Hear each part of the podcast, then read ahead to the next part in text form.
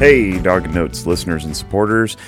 Welcome back. It's me, Jake. I have another podcast interview for you, and I hope you're as excited about it as I am.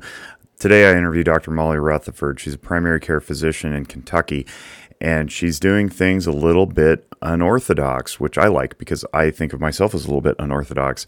She's um, out of the box in her thinking, her treatment approaches, and even her practice. And uh, we go over all that. We also cover social media exposure with children and what you can do to protect your kids. And we explore some creative ways to keep yourself healthy and also how to recover from addiction properly, especially opioid addiction. So, if you have somebody suffering with that or struggling with it, uh, this might be a good one for you to listen to. If you're a provider of any kind in the healthcare community, I think this is also going to be useful and eye opening, especially if you're sick of dealing with the insurance system and the fee for service model that we have. I know I am, and I am encouraged, uh, as as I usually am after these podcasts.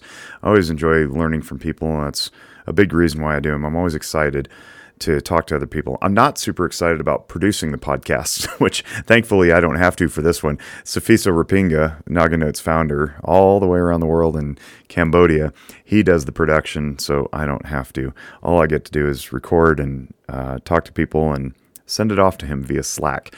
So, uh, yeah, if you're interested, in sharing this around after you're done listening to it, please do so. That's how we get exposure and that's how we help heal people. You know, the more people that digest this content and apply it to their everyday lives, the happier and healthier we'll be as a community and a culture. So, um, please don't be shy when you uh, when you talk about it. Give us a rating and review, and uh, always feel free to email in too.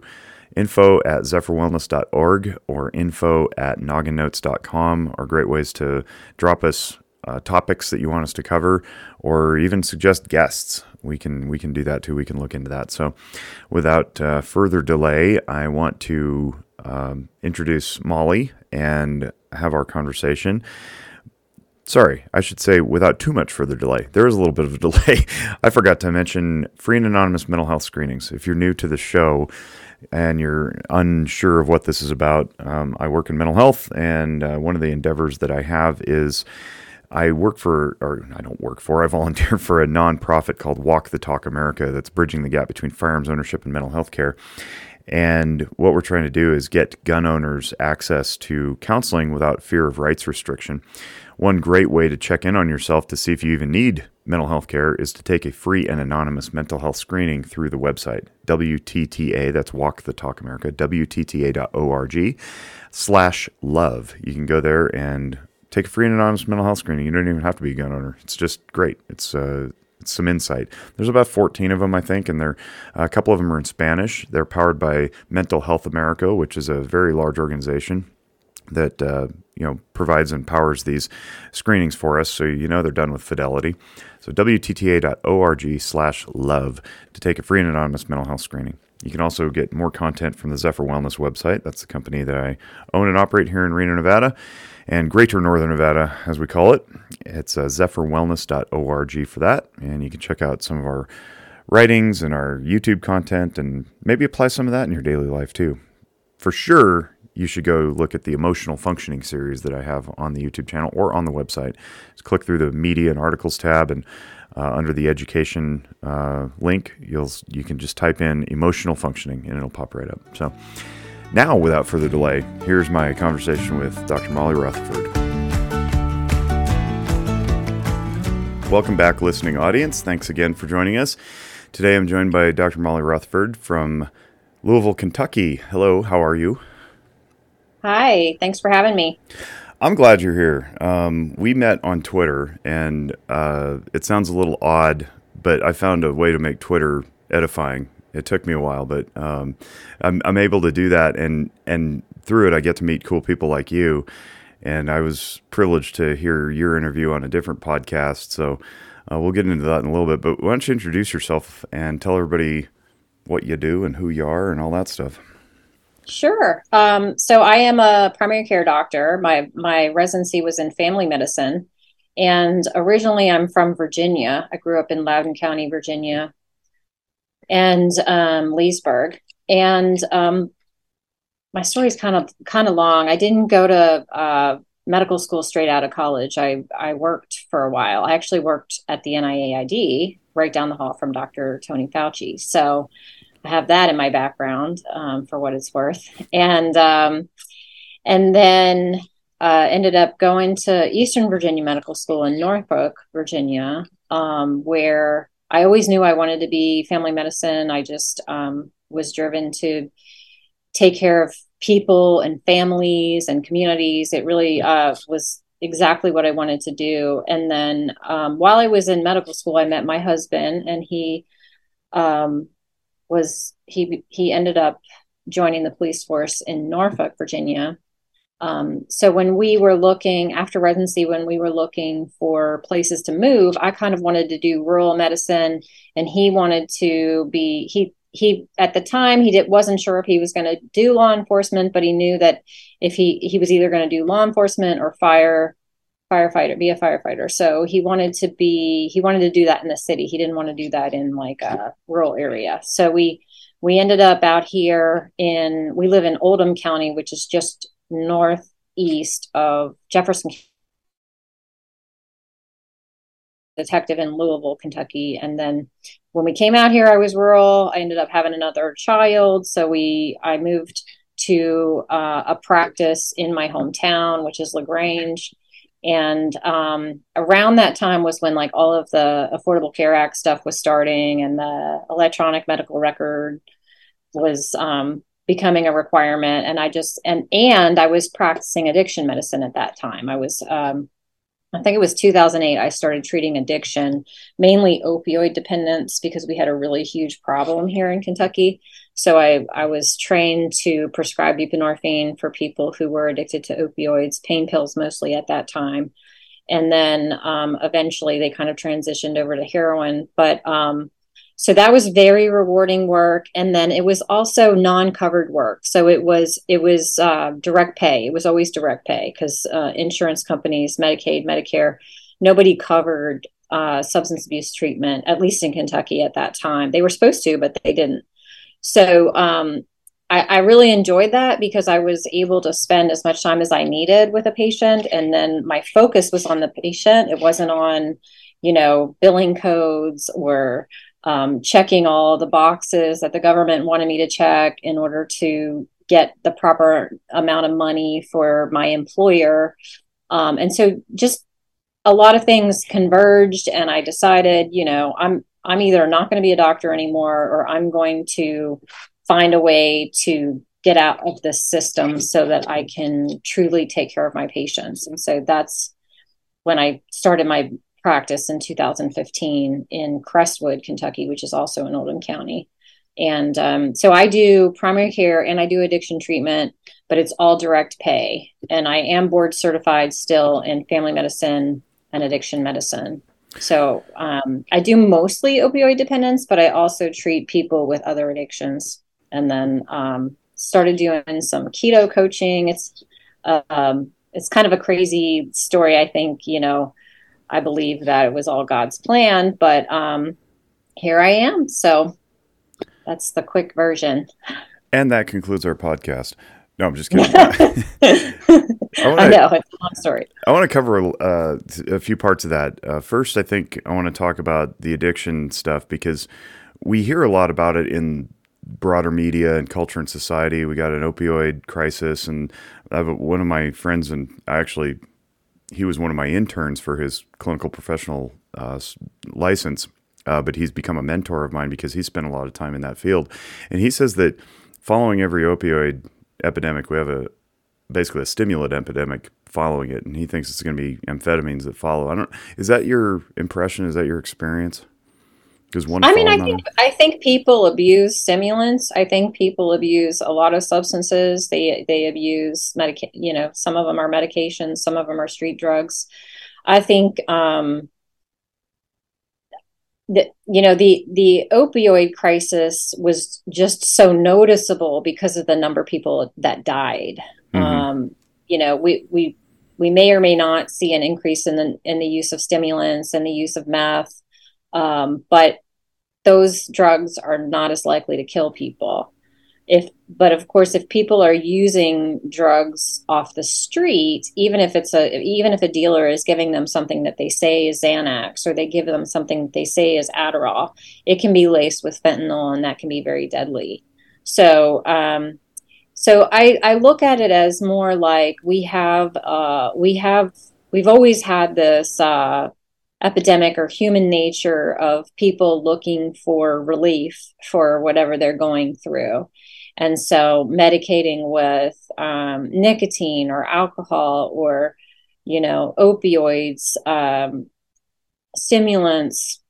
And I think the, the opioids, um, I, you know, there are people who will argue with me and say that it didn't have anything to do with prescribing, and I don't believe that. I believe that the epidemic started with overprescribing.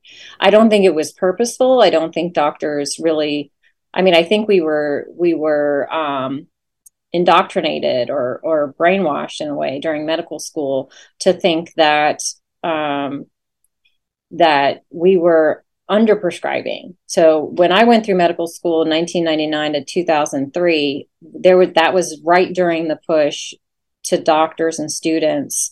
Don't be an opioid you know, uh, we're undertreating pain. There are so many people suffering with pain, and you know we need to treat them compassionately. And then and then there were consequences if you didn't treat somebody with opioids. There were doctors in Kentucky who were sued for not prescribing opioids or they would or they would risk getting fired from their job or not getting their performance bonuses because their hospital administ- because they would get so many negative reviews because they were too um, stingy with opioids. So there were many factors involved in that whole situation. But um, i definitely see i definitely see people going for stimulants more. I i see uh, more diagnoses of ADHD. I think, you know, e- even in my practice, you know, I'm getting people coming in and they do, they do have a positive screen for ADHD. I don't know what that's about. I think some of it is our culture just because we're constantly, you know, stimulated and overstimulated. I don't, I don't think that as many people who have that, who carry that diagnosis truly have that diagnosis if that makes sense. Yeah, no, it does, and and we're seeing a lot in the. So we don't do prescribing at Zephyr. We we do outpatient talk therapy. Um, I, I, would love to have a prescriber on board so that we can communicate well in the hallways about this kind of stuff, but they're hard to find, especially in Nevada where we're you know, provider deficient across the board. But we we are seeing that, and my theory is very much aligned with yours, which is that we're we're so oversaturated with stimulus that we can't pull ourselves away from having to either be online all the time and in contact with everybody or be busy with this like cultural imperative that we always have to like immerse ourselves in stuff to do. And so as a result, we don't know how to calm down, right? We don't know how to just be still, turn off stimulus and you know, touch grass, so to speak, and connect with our neighbors. And I think that that drives a wedge in things like intimacy and vulnerability and just being silent and quiet and, and also patient. So I think we've lost a lot of distress tolerance, which is why I center a lot on emotional functioning. If you know how you your emotions function, you can navigate them well. You don't have to reach for external uh, intrusions to you know combat that or, or navigate it. Um, how do you go about having conversations with people when you see this and it's and you see the maybe the root cause is not the symptom presentation and present this alternative idea to them that runs counter to what the maybe what the cultural uh, narrative is. Well, thankfully, I, I, have the I can do that because I have the time. I feel bad for my colleagues who work in the system because they they they really have uh, anywhere from I don't know five to seven minutes with a patient. So how are you going to talk to a patient about lifestyle? It's a, it's a lot easier to just pull out your prescription pad and write something. Right or refer to somebody else. Um, so I am blessed in that I can I can have that conversation and I can point people to uh, other resources um, to help with whatever mental health issue that they're having. Because basically, almost everyone that I see has some mental health struggle, not necessarily a ICD 10 diagnosis, but um, something that they're dealing with, whether it be a just um, a situational thing like a loss of a loved one or a relationship problem, and it's and it got and it got much worse. Not surprising, um, the past three years because because w- we were only communicating online, and people were isolated, and you know people were drinking more, just. Uh, fearful because of everything that was coming out on the news. So I just I just sit and have a conversation. I try to I do as much listening as I can. Um, I do refer people to therapy a lot. Um, it, it's challenging for for people to find the time because everybody's busy. Um, but I definitely try to encourage people to fit that in. Um, and and then other kinds of like exercise is really important for mental health. You know, I try to convince people to find something that they enjoy doing that um, is exercise, and then meditation is important. Sleep is so important. So I've been trying to convince more people, you know, have a, a routine bedtime, put your phone away a couple hours before you go to bed, put your phone on um, do not disturb when you go to bed. Um, so, you know, it's behavior change is, is hard, but um, you know, most people want to change, but it, it's definitely challenging. Yeah, the listening audience probably can't see me nodding along vigorously with everything you're saying. There's a lot of directions I want to go here, and we're sort of brushing up against the the model of your practice. But before we get into that, I want to uh, backtrack a little bit into this um, thing you you alluded to, which is like the the pain is the fifth vital sign uh, with regard to prescribing. I think the what you explained there in the beginning about the pendulum swing from not touching opioids to opioids being okay, and we can. I mean, we don't have to dive into the whole pharmaceutical industry probably compelling this through the schools and and through the associations. But the fact is, it happened, and now I think the pendulum has swung too far back. Now we've got legislation that goes the opposite direction that compels doctors to be overly cautious with their prescribing, and I'm seeing some people in my own life as well as on social media I'm connected with saying we can't just abandon opioids as a prescription because we're afraid of them. So it's like now we're back in the 90s again. What's the resolution here? How do we how do we navigate this? You know, pain is the fifth vital sign without, uh, I guess, spastically jumping at it and you know overreacting to it. What, what do we do? I mean, without a holistic, deep conversation about the origins of it. Uh, you know, it's gonna it's it's gonna be challenging because of the system. Like anybody that's any doctor that's working within the system right now has no authority, no power. They, you know, they just they just don't. So physicians like myself that are outside the system, we we're able to have nuance. There's no nuance in the system. It's checking boxes, it's doing what your administrators want you to do. It's worrying about whether or not you're going to get sued. Um, so and and the doctors they don't even have time to do their own research you know? So they're just taking what the cdc says what the fda says what the what the health department says. They're just taking that as that's the truth because they don't have time to go and look and figure out if it's the truth. So um you know in my in my in my practice what i do is i i do have some chronic pain patients who have been on opioids for a very long time. And admittedly, when I started the practice and I was doing mostly addiction, I really didn't want those patients because I didn't want it to look like there was some conflict of interest, like I was. I was going to treat people for pain with opioids, get them hooked, and then switch them over to Suboxone. You know, mm, that doesn't mm-hmm. have a good look. But I started to see what you're describing, which is abandonment you know um, patients who would who had a pain medicine doctor for example who was filling their percocet maybe they were taking four percocet a day they go in for one visit and they had tried you know some cbd or they had tried a gummy they test positive for thc and all of a sudden they're kicked out of the practice you know oh, wow. and they're yeah. and they're left to withdraw I've, i mean i've seen that more than once and i'm not talking these are like people in their 60s who have been on these medicines for years, just completely abandoned by the system. And um, so I do I do help people who I feel legitimately need opioids for their chronic pain and they've been on them for a while and the system has sometime somehow you know has abandoned them in some way um, and then i have you know then i have some patients who after a while it's clear that you know maybe these maybe these medicines aren't aren't helping you in the way that you think let's try to taper you off of them i've had people taper off of opioids successfully without even transitioning over to Suboxone. And then I've had some patients who transition over to uh, buprenorphine. Sorry for saying the brand name earlier, but over to buprenorphine products, and they actually get really good pain control with that. So, um, you know, we have some really stupid laws in Kentucky. I mean, if you want to go into like that situation, it's just dumb. Like, we can't use we're not permitted to use generic buprenorphine naloxone for pain, period. So it's basically, yeah, if we want to treat pain for, if we want to use buprenorphine to treat pain, we have to use the brand name drugs, which is either uh, a patch. And how is that? I, I don't know why. I don't know why. I don't know if that's coming from some kind of conflict conflict of interest from the phar- pharmaceutical company or or what that is. But that that is in Kentucky statute, so we can't do it.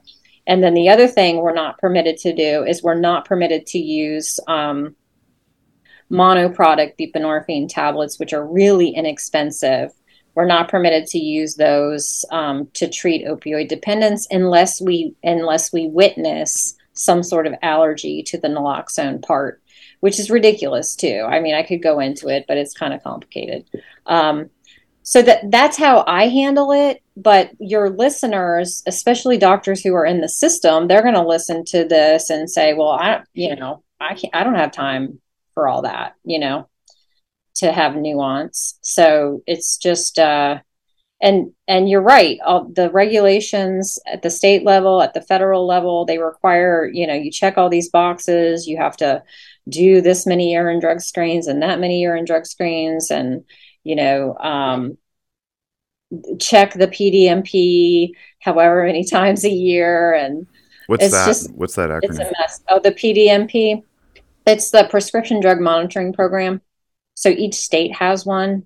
And it basically, like, it made sense at the beginning of the epidemic because at the beginning of the opioid crisis, everybody was using pills. And so everybody was doctor shop, what we call doctor shopping. They were going to various doctors, various dentists, and getting their prescriptions to meet their um, their habit or their addiction. Mm-hmm. But once once the the feds and all of the states cracked down on prescribing, and everyone was just going to the street to get heroin anyway, the prescription drug monitoring program is really not valuable anymore.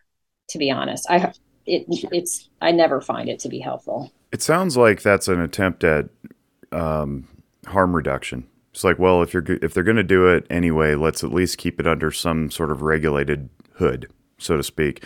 And yeah. I'm I'm not a, don't misread me. I mean, like I'm a fan of harm reduction if it's leading to a conclusion. I'm not a fan of harm reduction in perpetuity because all you're doing is maintaining the same problem that this person apparently is struggling with in the first place. So I don't get that. I what I'm wondering is how you work around it because it sounds like these laws would be binding to any licensed practitioner, right? So just escaping the system wouldn't necessarily give you the autonomy to do what you need to do ethically for the patient if you're patient centered.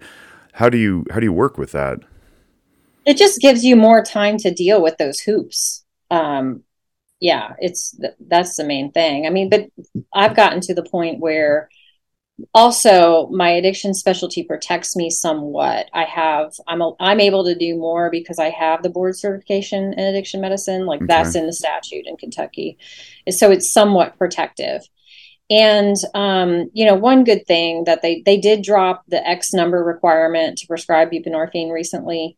So i, I think that's a good thing. It's it's going to be easier for um, doctors do in any field to be able to start somebody on buprenorphine. Because because really what the way that we save lives with buprenorphine is we catch that person when they come in and they are ready to get well and they are ready to accept help. Right. but they are in withdrawal. They are in withdrawal. So if you if say i'm an er doctor and somebody comes in in withdrawal and they really do want help and so what happens in most ERs is they just give them like my card. But by the time they get around to reaching out to me, they've they've they're back in active addiction. Mm-hmm. So they really need to be um, they need to be induct they need to go through induction in the emergency department ideally if they are you know if they're saying i want help then you know ideally an er doctor in louisville for example would would do the induction try to figure out what dose of buprenorphine is going to help with the withdrawal symptoms.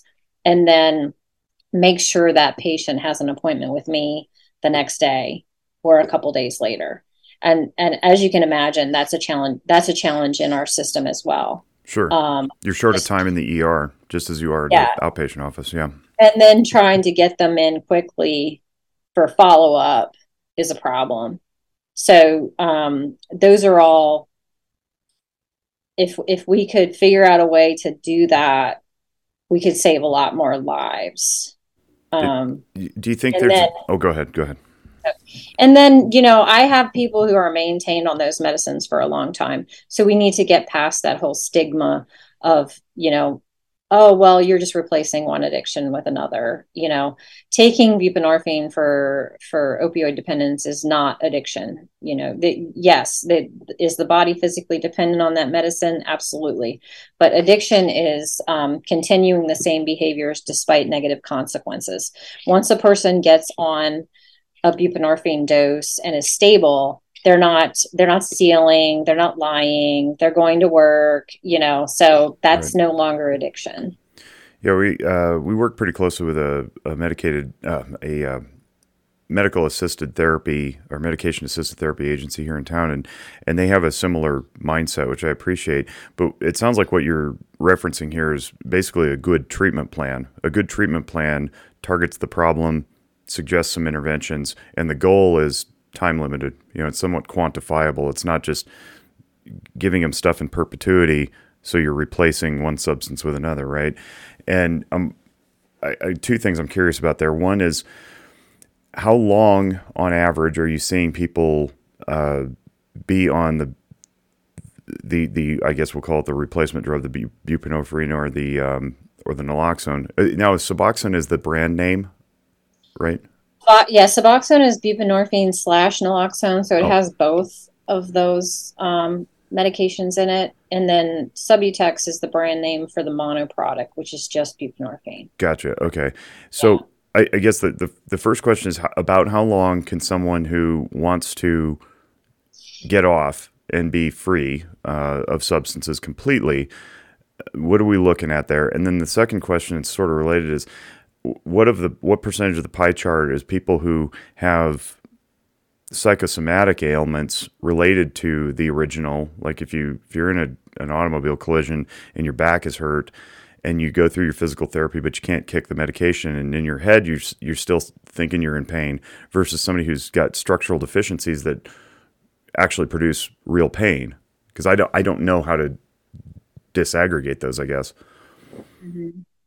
Oh, yeah, that's a that's a great question. I'll, I'll refer you to, I'll refer you and your listeners to this report. I was part of a, I was part of an HHS um, committee in 2000. I think it was 2018, 2019, and um, it was called the Best Practices for Pain Management. Um, and and we brought together many experts and we identified gaps in pain management. And one of the things that we brought up or that we learned as a gap is pain psychology because mm. it is all connected, it's all neurology, mm-hmm. right?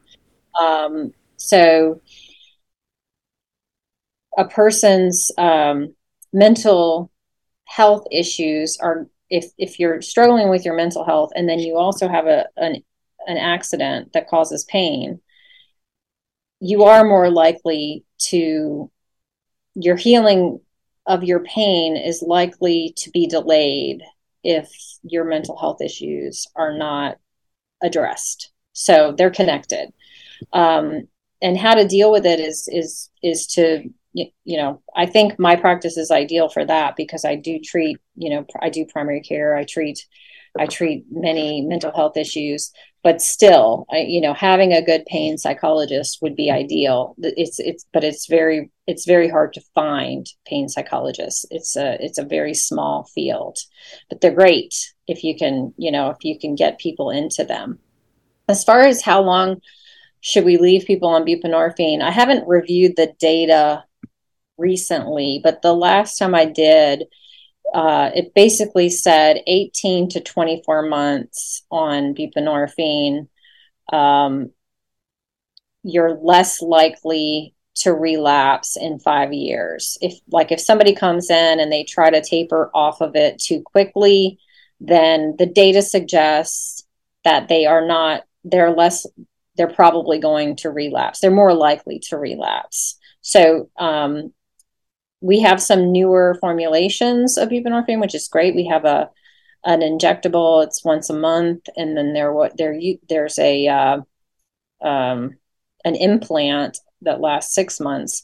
I've heard I haven't used much of it just be for, because of insurance concerns, but I've heard that the injectable buprenorphine um, has a much smoother taper. So it's easier for people if they can start with the injectable. It's they're they're going to have probably better success tapering off the buprenorphine and not having to rely on that anymore. Um, but I individualize it because I have some patients. I have some patients who, you know, just started using pills and they were addicted to pills after three or four months and then you know they never went to heroin. They never like completely wrecked their lives. They didn't lose their kids. They didn't go to jail. Those types of patients you know they they have a good support system. They live in live in you know a nice area. They're more likely to be able to get off of the medicine and be okay um, and and at least be able to access the resources that they need.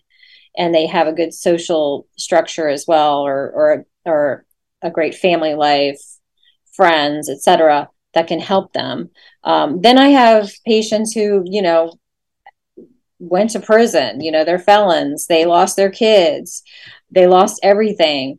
Those individuals are more anxious about stopping their medicine because their lives literally went from being horrible, you know, just total chaos to normal you know they have a job they're able to see their kids now they have good relationships they go to church they have friendships. And so they remember when their lives changed and it was when they started that medicine. So you know i don't push them to stop the medicine but i do i i do have incentives built in like in my pricing structure so that if they're if they're able to get down to the lowest effective dose it's going to be less expensive for them to come here. So, and there are problems with that too, of course. Nothing's perfect, but um, but that's that's kind of where I am. You know, I have people who are just they they are absolutely terrified to get off of the medicine because that's how bad their lives were.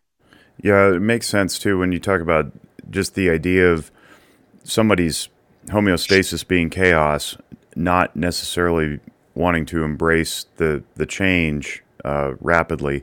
But what you're saying is it, it's very hope inspiring because it's it says that this this can be time limited, right? And there is a there is an exit strategy which is really cool. And I think if if we get more messaging out of this opportunity, right, and and let people know that it's not it's not forever, it's not a death sentence, and you can recover. What we're really saying is you maybe you didn't have resiliency taught to you when you were a kid. Maybe you didn't have the structure in place to rely on friends, family, community resources.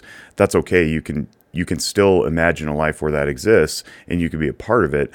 And it creates a I guess a I don't want to say a dream world because it's not out of reach, but it's it's a dream type where you say you can allow yourself to believe that there's hope out there. And it's not just white knuckling it through life bouncing from one provider to the next uh, and that that just becomes your new homeostasis right? There's there's not a different dependency that we create. So that's that's pretty right. cool to hear.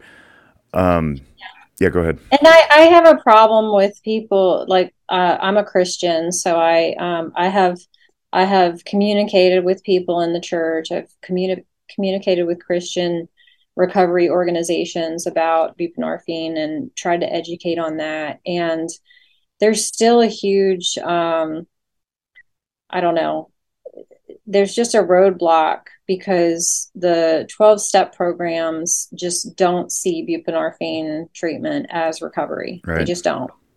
Um, and that's a problem um, for a lot of reasons. I mean, it, it just it kills people, quite frankly. Um, my my cousin died from um, fentanyl overdose in December of 2020, and um, he'd been in recovery for a long time, and he was not taking he was not taking buprenorphine, um, and he he didn't want to because he didn't like the stigma around it, and he also didn't think he needed it.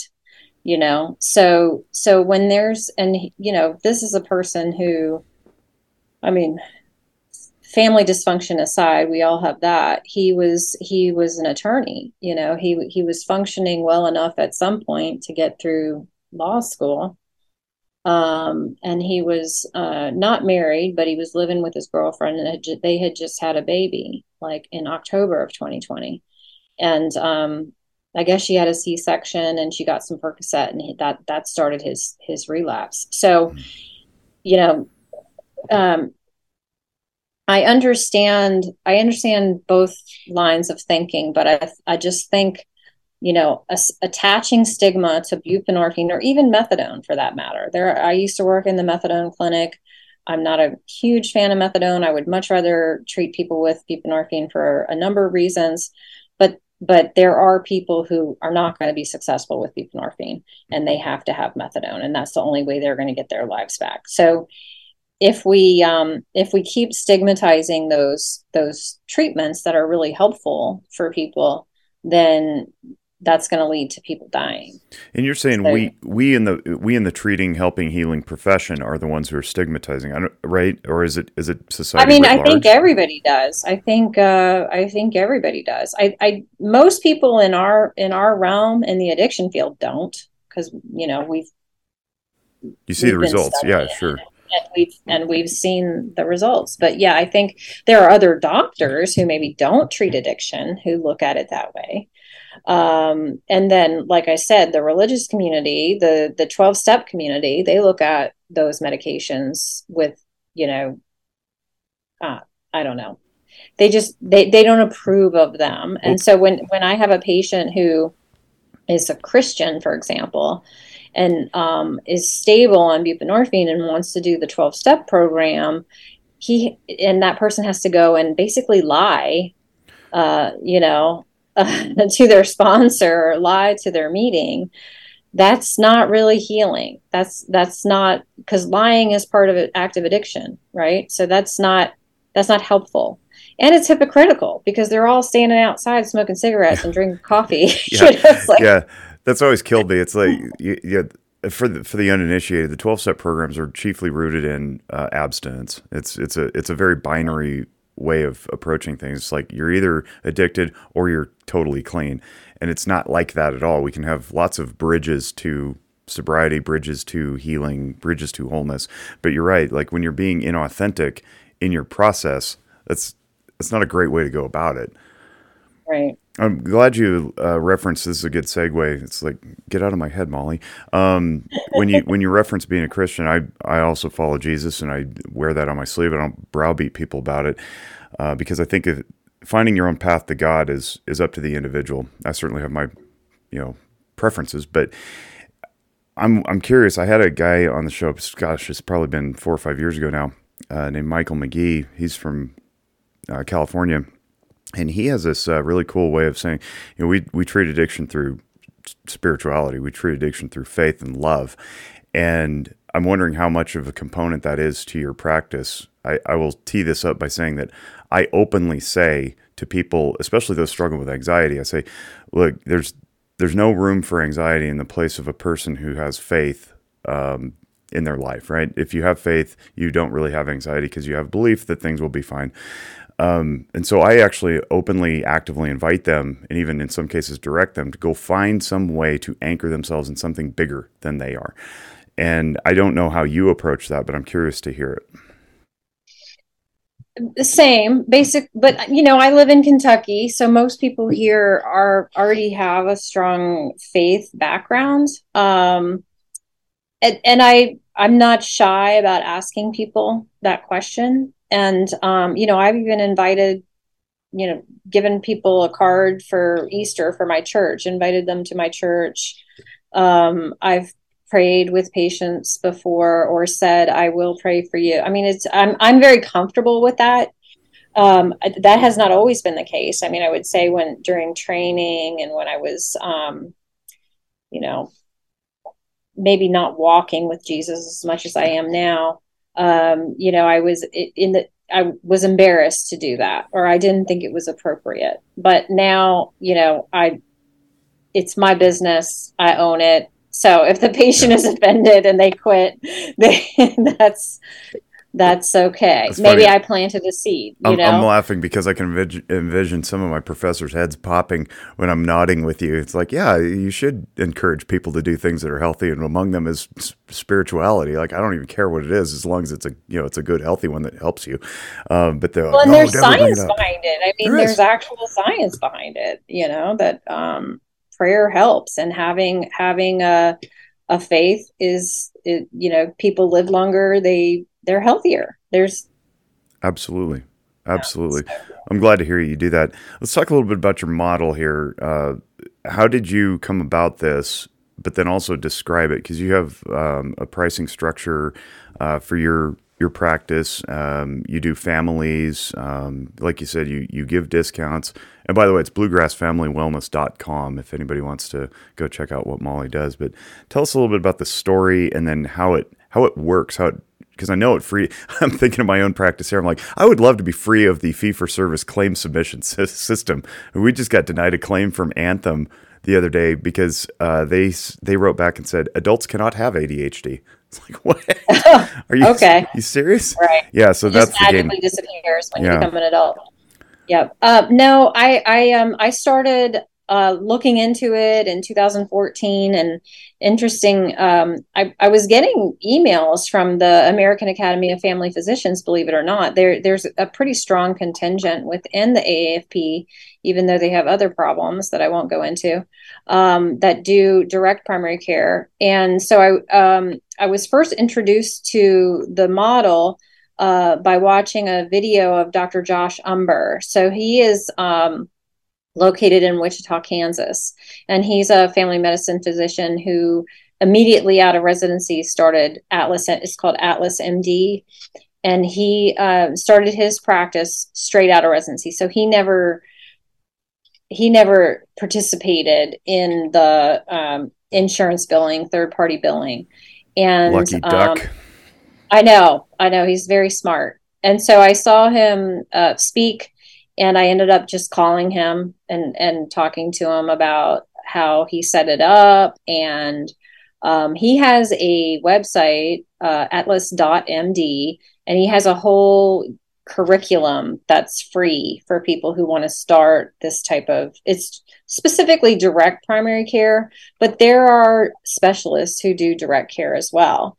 Um, it's it's growing in number. Um, so what I did was I modeled my practice after his and then I use his electronic medical record. So it's it's an elect it's an electronic medical record meaning it's on the computer, but there's no it's not like what you're used to with Epic or you know some of the other big brands of electronic medical record. There's no box checking. I just write my note and then it also handles the practice management side. So the pricing is based on age. In hindsight, I probably would have just had two prices one for kids, one for adults. I think that would have been simpler. But I went with his model, and we had, and, and so the pricing increases with age because, you know, more risk. People have more health problems. Sure. Yeah. And they need to be seen more often. And so that price point, it comes at, it, people are billed monthly or um, they'll get a 10% discount if, if they want to pay ahead for an entire year. Uh, we do offer like a flat fee for a family. So this really benefits people who have like eight kids. They end up getting a great deal. Right. And then um, that and, and then for the addiction part it's a it's also a membership it's just more expensive because i have because of laws and regulations and liability and whatnot i see those patients a lot more frequently. So at first when somebody comes in for opioid dependence i'm going to see that patient monthly at least. Um, and so that that that whole part is more expensive. And i believe all of the pricing is on my website. And i have increased my prices i think once. So it's gone really well. We're up to, I think, uh, between 600 and 700 patients. I brought on a family nurse practitioner part time uh, last year, and that's going well because we're like minded. She uh, she was working at uh, the University of Louisville and was uh, getting pressured, you know, to get the COVID vaccine and didn't want it. She was recovered, COVID recovered. So um, you know, we talked, we knew each other already, we were friends. So she's joined the practice and she's actually studying functional medicine because, you know, with the way uh, the medical establishment has gone, I've kind of, um, you know, I'm just disillusioned with all of it. Mm-hmm. So we're dappling more with uh, the functional medicine side and we we you know coach people on diet fasting exercise lifestyle changes um, and uh, it gradually built over the years. And I we, we have two medical assistants. Um, I pretty much don't deal with insurance unless there's someone who needs a medicine that I, I cannot dispense here in the office and that uh, requires a prior authorization. I will do those occasionally. Um, and then if somebody needs to see a specialist, that's fine. Um, they still can. Their insurance will cover that. It has nothing to do with me. Pretty much what I do is I don't, I just don't bill insurance for my services. And the the monthly amount covers most services. So if somebody comes in for uh, like a mole removal, for example, or a biopsy of a mole, I don't charge for the surgery. I just I take the biopsy, send the biopsy to a lab. The lab bills me an amount, which is way less than it would be in the system, probably 10%. Wow. And then I bill the patient what they billed me. And same with same with the labs that we draw, like the blood work that we draw. We have a we have what's called a client bill uh, arrangement with the lab where I mean the discounts are unbelievable. You can get a, you know, a panel, a typical wellness panel, which would include the lipids, CBC, CMP, TSH, and maybe a fasting insulin and A1C is it's going to be thirty dollars for what? the patient.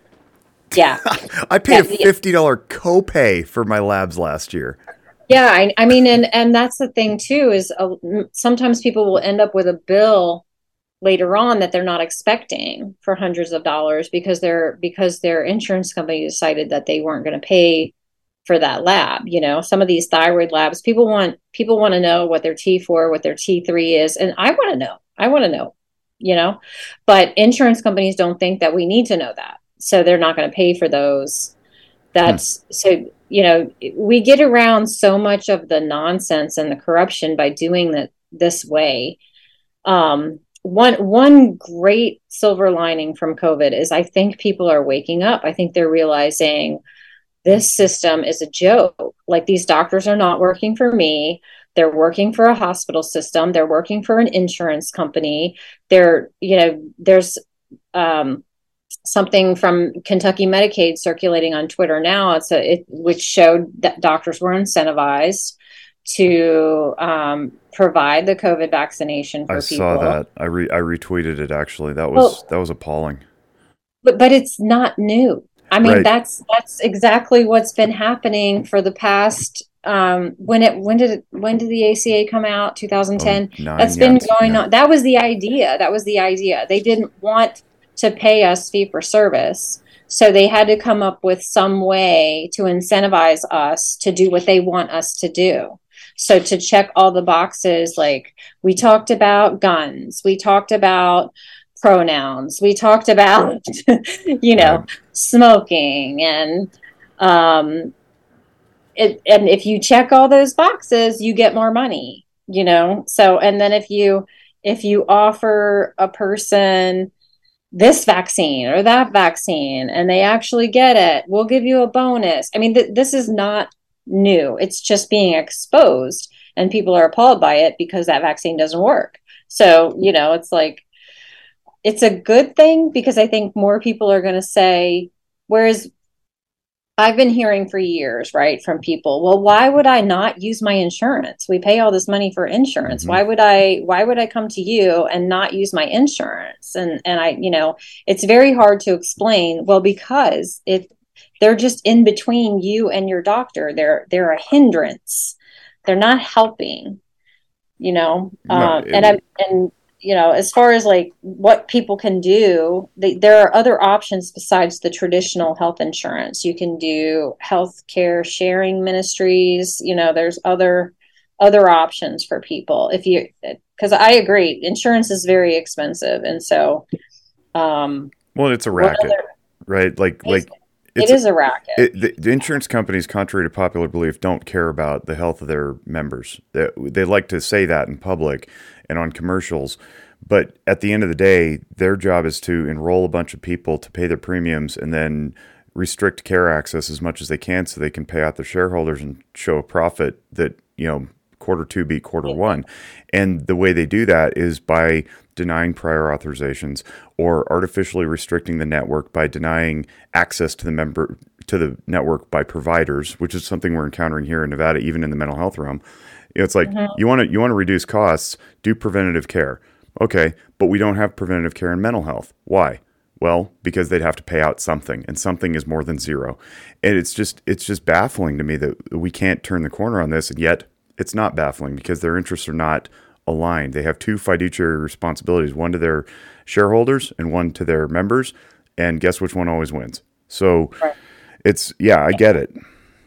Yeah, the, there's a meeting next month, the uh, the Free Market Medical Association, and it's going to be a gathering of of people who realize that um, really what I do is the free market, and um, Dr. Keith Smith. It's the I think he and another person, Jay Kemp, Kemper, started the Free Market Medical Association, and he owns the Surgery Center of Oklahoma so he he was the pioneer in free market medicine. He's an anesthesiologist. Wow. He got he got fed up with the insurance companies way back in the 90s before even Obamacare and you know he saw it all for what it was started his surgery center and you can go to his website i don't mind giving keith a shout out ever because he's awesome um, you can go to his website and and get the exact cost of whatever surgery elective surgery it is that you need. So um, there there are going to be so many people at this meeting who are doing innovative things probably mental health professionals too i would imagine. That's, but yeah I, I was i was going to ask about that because i think uh, those of us in our you know mental health community we're merely master's level and we don't see ourselves as being part of the quote unquote medical community, I hear Free Market Medical Association, my ears immediately say, I'm probably not welcome there. But why wouldn't I be? And then the you know corollary to that is my services are are cheap. All I need is a place. I don't need equipment. I don't need uh, drugs, yeah. right? So I'm trying to figure out how an anesthesiologist or a surgeon can do this without massive bankroll of capital to buy things like CT scanners and uh, X-ray machines aren't that expensive, I guess. But you know, how does a cardiologist who wants to do TAVRs acquire such a place without the backing of a hospital? Like, do, are, is this what these people are working on? Yes, and and I mean they've done it. The, the Surgery Center of Oklahoma did it, and and one of the ways that they've one of the ways that they've expanded it and so they've been able to to uh, grow is they work directly with employers. Uh, you know because uh-huh. everybody gets their everybody gets their health insurance through their employer now. And so what what what many um, entrepreneurs including uh, another direct primary care doctor in florida his name's dr lee gross that that are many people are contracting directly with employers. I could do that as well. I just don't want to get that big mm. but um, going to employers, especially employers that are self insured. So um, if they are self insured, then you the the the people providing the services, the doctors, the mental health professionals, the surgeons can can offer a price directly to that employer. And the the people the employers that are going for this the smart employers who have hr people or who are going for this they're saving millions of dollars a year because their employees are getting care um, quicker. They are getting better care because they're getting care from direct primary care doctors for example who have the time to spend and help them you know change their lifestyle so that they're healthier and they're getting affordable care you know because a, a surgery that is maybe a t- it's really really cost the hospital $10,000 to provide this surgery. They're billing insurance you know $150,000 or right. so so um, it, it's the healthcare system right now is it's just a game. It's really a game. And if you play the game you can do well financially if you have no conscience, if you have yeah, no, how are you sleeping at night? Yeah, exactly. yeah, you know, I people, I when people accuse me of being greedy, you know, online, usually it happens on Twitter because I charge people directly. It just makes me laugh because I could make so much more money in the system if I was willing to play the game. It's just that I have this this annoying conscience, you know, that that woke me up sometime in 2014 and said, "Hey, you know, I'm not helping anyone. This is not this is not what I went to medical school to do." You know, so I I think like this I I've heard that the the the meeting in May in Kansas City, the Free Market Medical Association, I've heard that it's it's going to be very well attended and i just hope that it continues to grow and i know i know mental health uh, professionals are welcome there i just know it um, so i think you know anybody in in the business of providing care for people you know needs to seriously step back you know am i really working for my patients here? And then um, if not come and come and listen to what some innovative people are doing. This all sounds and really, go ahead. Plus i mean it includes people in the insurance industry too or the broker industry. There are people um, not not in the main insurance companies, you know, not the the big profit makers like like you described, like Humana and Blue Cross Blue Shield and Anthem and all those. But um, but people are learning how to um, how to have a career that's more fulfilling. That's not about like just making money, but they if they're doing the right thing and they are successful, then they're gonna they're gonna make a living. They're gonna do well. This aligns a lot with my philosophy here. In the last um, two years or three years or so, I've purposely told my interns, students, you know, employees, people who are fully licensed, independent, who work for us here, and our Zephyrs, we got you know, 15 or 16 clinicians, a handful of five or six front office staff. So we're we're not small, um, but we're not a behemoth. And what I've what I've said is like, let's get better, go deeper with people faster, get them off the calendar. So let's not make them feel better, but let's actually get them better. Because in Nevada, we're uh, overwhelmed with demand and not enough uh, providers to, to meet the demand. So I'm not threatened by people healing and never coming back because I know there's somebody standing right behind them waiting to get serviced. And um, I, I, would gladly work myself out of a job if it meant that I was in a community full of happy, healthy people who weren't, you know, bullying each other on the playground or arguing in the line at the grocery store. I'll gladly do anything else to pay my lease on this on this building, uh, including turning it into a home brewery or coffee shop. But um, this this sounds really great, and I'm trying to figure out. I don't know if there's any direct care providers here in town. I'm sure there are some, and I just don't know about them. But it is the this this chicken or egg battle sounds to me like we have to create the provider network first before we start courting businesses to pay into it. Is that is that kind of the order of things? Basically, there are some independent direct primary care physicians who um, contract directly with small businesses, small-ish businesses. Okay. Um, and you know that's not going to include everything. That's not going to include hospitalization and and you know psychology and therapists and surgery, but Um, I think there are you don't necessarily have a whole network of you can you don't have to meet every need in order to step into this space.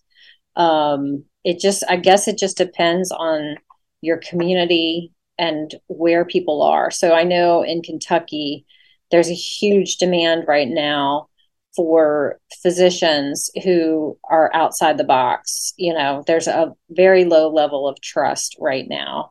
Uh, people got very tired of going to the doctor, and the first thing people say to them is, you know, have you been exposed to monkeypox? I mean, yep, yep, like, yep. Did you get your COVID vaccine? Yep. Yeah. Did you get your COVID? Put your mask on. Did you get your? And this just, I mean, it just ended a few weeks ago, even here. Put your mask on. Did you get your COVID vaccine? Have you been exposed to COVID? Do you have any symptoms? I mean, it just went on forever. And so people are not dumb. They just, they're like, I don't, I don't trust these people to take care of me. I don't, they're you know they're they're not even focused on what i'm actually at the office for so you know i don't know what the environment is like in nevada but at least here people are hungry for alternatives and they're going to pay for it yeah there there is a desire and i, I rub elbows with a lot of these people because i wear a lot of different hats in the community and it's, it's the same frustration but while we're exchanging notes on whose pediatrician still requires the children to cover their faces even though they're going in for a, a a throat swab where they have to remove their mask. It's like common sense. Common sense just doesn't even exist anymore. And if your provider is either too scared to do things pre 2020, that's an indicator of probably a lack of, you know, maybe evidence scrutiny, or if they're just simply compelled into it by regulatory force, that's also a, an ex, you know an, an incidence or a, or an example of somebody maybe you don't want to believe has your best interest in mind if they're captured. So, yes, there is a demand for it.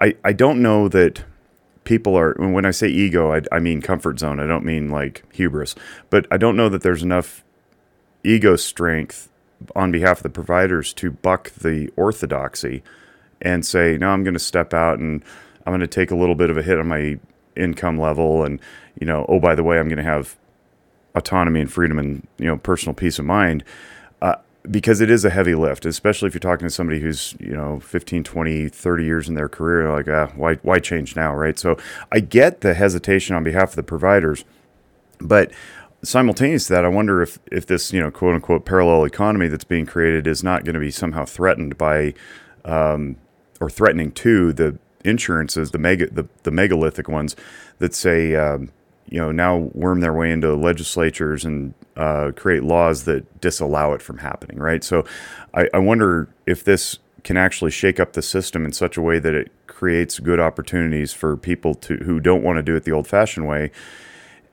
or if it's going to be snuffed out by more resources and power and money. I, I, I don't know. I love the idea though, and I'd love to explore being a part of that because I know that I myself paid out almost eighty thousand dollars in my employees' health insurance last year, and that was just us just paying fifty percent.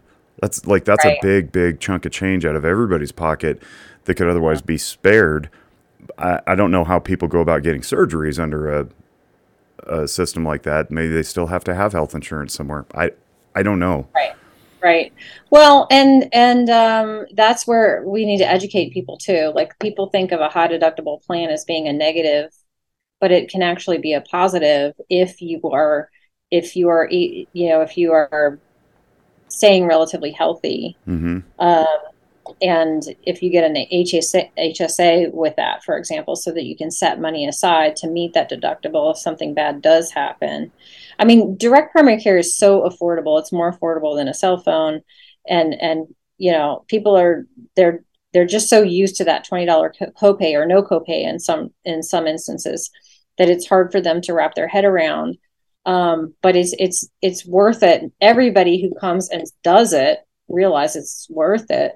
Um, even Medicare patients, I'm opted out of Medicare, so I don't bill bill them for any services. But I have patients who have Medicare, and even they um, save money. Uh, I save them money on their medicines because the the pharmacy benefit managers have their you know they have their claws into it, and and they're corrupt, and so they are they're inflating the prices on these medicines that many of these Medicare patients are on because I dispense here. Actually, I dispense generic medicines. I'm able to save people money even there. That's amazing. So yeah. So and and in regarding the regarding the behemoths wanting to shut us down, we most states have a, a law now uh, protecting direct primary care.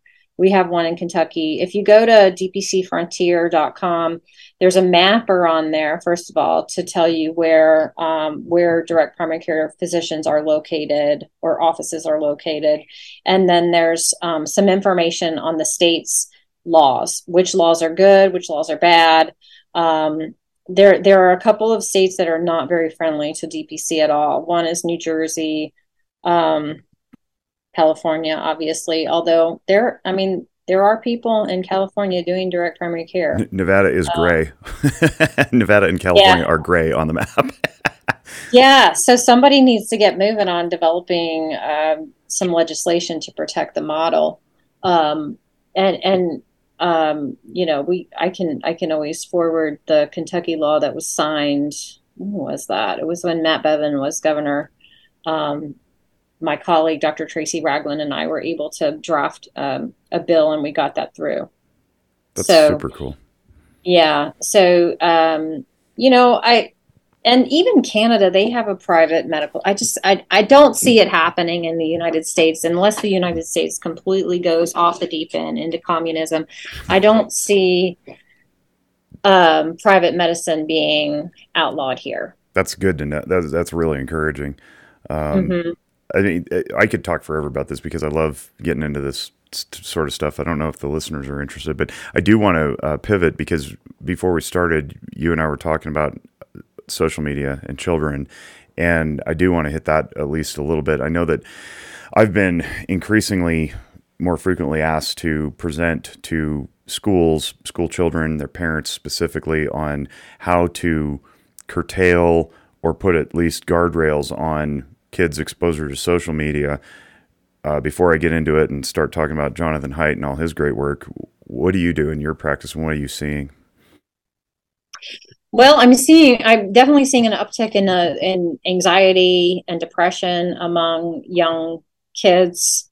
Um, you know, I have a very small practice, and I have a couple of uh, patients who have been hospitalized for mental health issues. So that's that's suicidal ideation. Yes.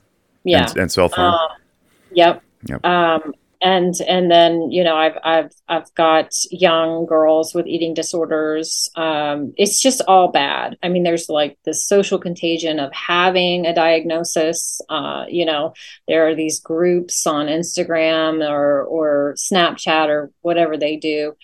Um, you know, where kids talk about their diagnoses, and it and it's just there are so many things bad about social media in general, but especially for kids. I just feel like it's not, they're not able to handle it. Um, I, I mean, I can't imagine being in high school and just always knowing what every single one of my peers was doing and not, and, and being able to have the, the emotional mature, maturity to not feel envious or, you know, fear right. of missing out. Um, you know, I just I just think it's it's tragic. And and you know, I wish I hadn't even bought my boys cell phones to be honest. They don't need them. They definitely don't need smartphones. Um, but I caved, you know, to the peer pressure because everybody else had them. They do not have social media, although I'm sure they're able to access bad things online um, that I would rather them not see. But at least they don't. I know they don't have, you know, active social media accounts, so they're not and how old are they? 14 and 17. Yeah. yeah. Haidt's uh, work lately, and now that all this is researched and empirically based, uh, that social media for children is awful. Um, it is it is reasonably the cause for the teen mental illness epidemic that's spiked in the last 10 years, 11 years. And mm-hmm. his suggestion is we keep kids off social media until after adolescence, which is loosely 16, but really it's more like 18 to 20. And you know, once you turn 18, you're a fully autonomous in, individual under the eyes of the law. Uh, so you can only control it for so long.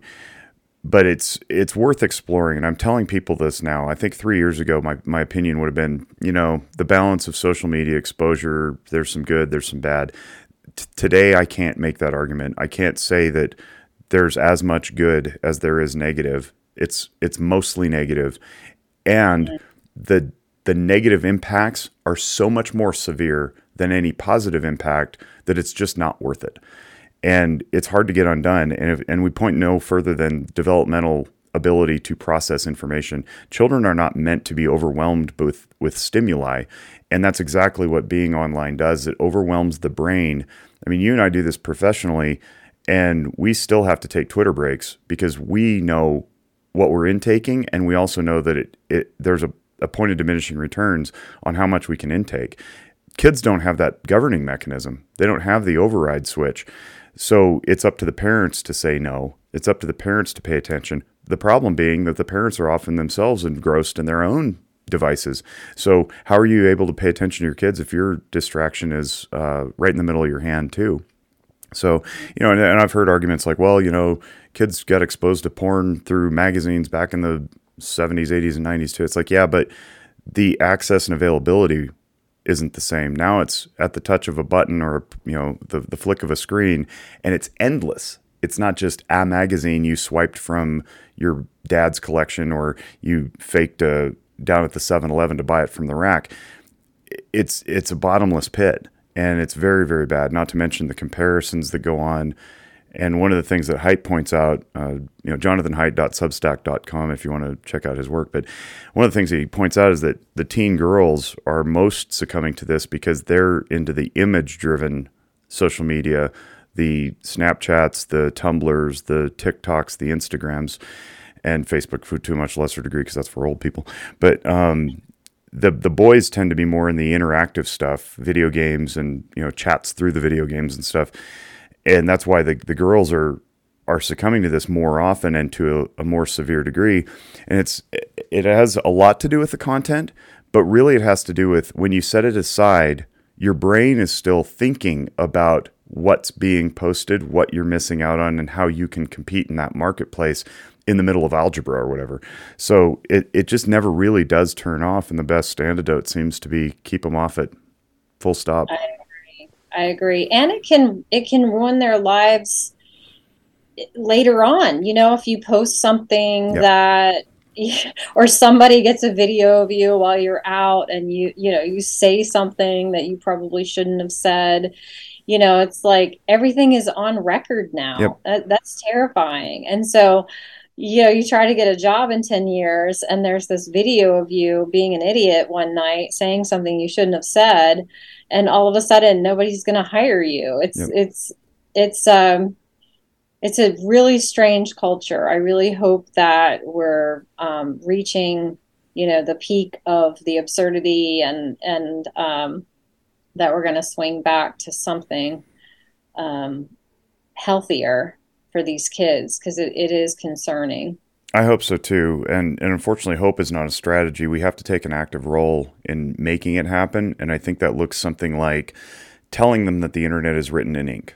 You know, telling them that their likelihood of becoming a multimillionaire YouTuber is very, very low. Um, you know, stuff like that, like balancing reality with fantasy. Uh, whether or not they listen is a matter of whether or not you have rapport with your children. And if you don't think you do, it's high time you get involved because if you're not parenting your kids, somebody is. So um, be beware and uh, be mindful, and then be mindful of your own intake too, so that you're not also, you know, absent or distracted or just irritable and grouchy because your intake is negative and it's spilling over into the kitchen, right? Mm-hmm. Oh, that I'm guilty. I've been guilty of that. Oh, me too. Sure. Yeah, me too. um, you know, we're we're over an hour now, and I, I want to honor and respect your time. I really appreciate you carving it out to share this stuff. It's it's inspiring. I'm I'm very glad we met, and I'm glad we had this talk. Um, one one thing I want to address before we end, though, is the podcast I heard you on was talking about how health broadly is not largely solved with pills. I know we spent a whole time covering addiction and how you, we do need some sort of medication induced therapy in order to get through the, the extreme forms of addiction. But overall, your philosophy, very much like mine, is not the external intrusion of chemical substances into the body to fix our ailments. It's something much deeper uh, to address the root cause. And a lot of that centers on diet. So, talk a little bit about what you shared with that America Out Loud uh, interview, please. Sure. Um, so, uh, several years ago, I started um, changing my diet because I was eating a lot of processed food and um, saw some major changes in, in my health as a result. So I started to do a deeper dive, uh, became involved in the low carb community, and um, started helping people change their eating habits or their nutrition to more whole foods, um, not worrying about fat as much because you know we we were all raised like don't eat fat, and then as a result, everybody was eating processed food right. with a bunch of sugar. So um, uh, during COVID, I, I, did get a loan from the, the government, and then um, I used that money to develop an app called um, Foundations in Health, and um, it people can sign up healthfoundationsapp.com. They get a they get a coach to help them switch their eating over to low carb. Many of my patients incorporate fasting into that and then also exercise sleep and stress management are part of that as well. Um, and then you know when i see patients in the office i talk to them about it. I've had some patients be very very successful. There's definitely an i think an addiction component to eating as well. Absolutely. Um, you know yeah and so just having to identify that like are you that person who can occasionally have a donut or is that going to throw you off the rails? You know just knowing that about oneself is helpful. Um, but it's been awesome because I've been able to. My goal is to get people off of medicines, and uh, most of my patients want that. Very most people don't want to be on you know four or five medicines. They really don't. And so, um, you know, with direct primary care, I have the time to spend, and you know, that's been one of the more fulfilling things that I've been able to do. What are some of these medicines you're getting them off of?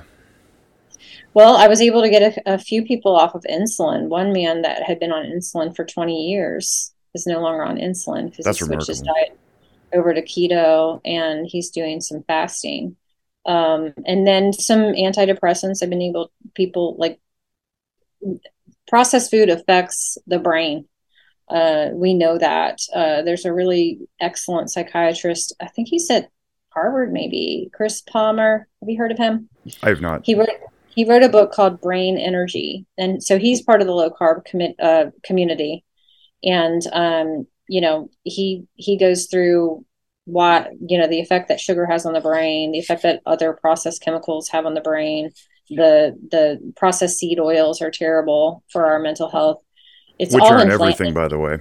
It's all inflammation, really. It's all inflammation um, causing many of these things. Not saying that everyone can get off of their antidepressants. That's that's not a good idea. But um, I have helped many people taper off of those, and then um, statin drugs. I get patients all the time that are on statin drugs who don't even need them. They're not. They don't have any. You know, they're like 40 and they have a high LDL. That doesn't make any sense. I'm not going to give somebody a statin for that. Um, so, so those are some examples, but I've even had people like their allergies and their asthma improve when they've gone to a more mm-hmm. whole food based, you know, lower sugar, lower carb diet. And that's so. lowercase Whole Foods, not uppercase TM Whole Foods. Oh yes, yes, yes, definitely. yeah. What are what are some uh, things that we can look out for that are very common? I'm thinking, you know, potato chips and crackers. Anything you buy off the shelf in a box probably should be taken, if at all, with uh, very minimal uh, ingestion. But what what are some some common things? Um, yeah, like you said, anything processed, even these processed foods that say keto on them. If you look at the ingredients, and there's you know several ingredients, that's highly processed, and and it's probably not good for you. Um, so I would say, you know, stay at, stay around the edges of the grocery store. Better yet, go to the farmers market. We have chickens, so we have fresh eggs at my house. Um, I just joined a farm share, so I'm going to have um, milk and um, kefir from this person's farm. Um, our neighbor has beef, so we have half a freezer. So whenever you can, uh, even avoid the grocery store at this point is better. But if you if you have to go to the grocery store just stay on the edges. Full fat dairy don't ever get low fat dairy. It's disgusting. It's not good for you. Amen. Yeah. Um and then you know some of the fruit some people can overdo it with fruit. Fruit is very high in sugar. So you know just because it's a fruit does not necessarily mean that it's it's beneficial for your health it's so interesting you say the edges of the grocery store because as soon as you you said that, I was thinking, wow, every single grocery store on the, on the rim, right on the on the edges, is the meat department, the deli, the bakery, the produce. Uh, it's in the center where all the packages are. That's so interesting. I never thought about that. Yeah, huh. yeah, very cool. Absolutely. And th- those foods like Doritos, those are those are actually engineered to be addictive. You know, that's mm-hmm. why you can't eat like if you have a bag can of Doritos, it, I, have never met anybody who can stop eating Doritos. I can't. They're engineered for you to, you know, have to keep eating them. They're addictive. Yeah, there's a. I, I would love to do a whole dive on um, the addictive properties of flavor uh, in foods, and because I know that's a thing. You know, we we criticize dopamine hits from the internet, but we do get a dopamine hit from Doritos, and because it, it, tastes good, and our brain wants more, and uh, it's satisfying. It's yeah, that's a that's a conversation for a different day. But um, yeah. thank you, I really appreciate it. So uh, once again, uh, if you could list off some of the ways people can reach you and or achieve help from the app from your website. And I don't know if you if you're allowed to treat people if they telecommute in from out of state. Is that a thing, or do they have to be physically in person? I can I can treat people who like I, who in states where I'm licensed, and I'm actually licensed in several states right now. As of now, I'm only um, signing people up for my practice who live in Indiana or Kentucky, but I am licensed in West Virginia, Virginia, Texas, and Florida as well. Okay. Um, but uh, as far as the app, anyone can sign up for that because that doesn't include Care by Me. That's really just um, health coaching. So you get they get a health coaching health coach from the company that I partnered with to develop the app um, and and they I've heard excellent feedback so far. So that's that's Health Foundation's app dot com if for people who are listening who don't live in Kentucky or Indiana. People who are living in um, in this area, which is we call the Kentuckiana area near Louisville, Kentucky, um, you can you can sign up online at bluegrassfamilywellness.com or you can call the office to get some more information to decide if it's going to be a good fit for you. Um, and then I, you know, other patients, like I have a patient that comes from Ohio. Um, I'm, I'm able to treat her. I'm not breaking any laws by treating her. But um, in general, you know, it's best if if people are able to get to the office. If I need them to get to the office, I have nothing against telemedicine, but I would prefer to know the patient for whom I'm providing, you know, um, telehealth. Yeah, to. I agree. I agree. Um, that was one of the silver linings of COVID too, is it compelled my field to get competent at this medium. Because uh, forever we just tiptoed and danced around it and saw it as suspicious or something, um, and now we have to get good at it. Unfortunately, I think the pendulum has also swung to where people only do telehealth because it's right. easy and you can stay yeah, at nobody, home. Yeah, well, and it reduces costs, right? Because yep, you don't have to no rent, rent an office, and yeah, I get it. So, um, and what's that conference coming up in Kansas or Kansas City? Was it Missouri or Kansas?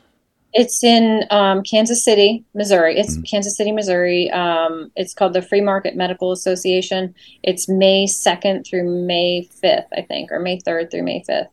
And I'll be speaking on May 4th, um, basically about my practice. And uh, yeah, it's going to be great. I uh, went to the meeting a couple years ago in Dallas, and it was fantastic. So that's awesome. So if you're a provider, check that out. Um, mm-hmm. Well, Dr. Rutherford, I really appreciate your time, and I know we all uh, listening appreciate. It. I always learn something cool and new by doing these things. That's why podcasting is amazing. Everybody should do podcasts, um, and mm-hmm. if you mm-hmm. can't, at least listen. So, on behalf of our Noggin Notes family and our Zephyr Wellness family, thank you for listening. Share around, and um, we wish you all great mental wellness. Bye bye.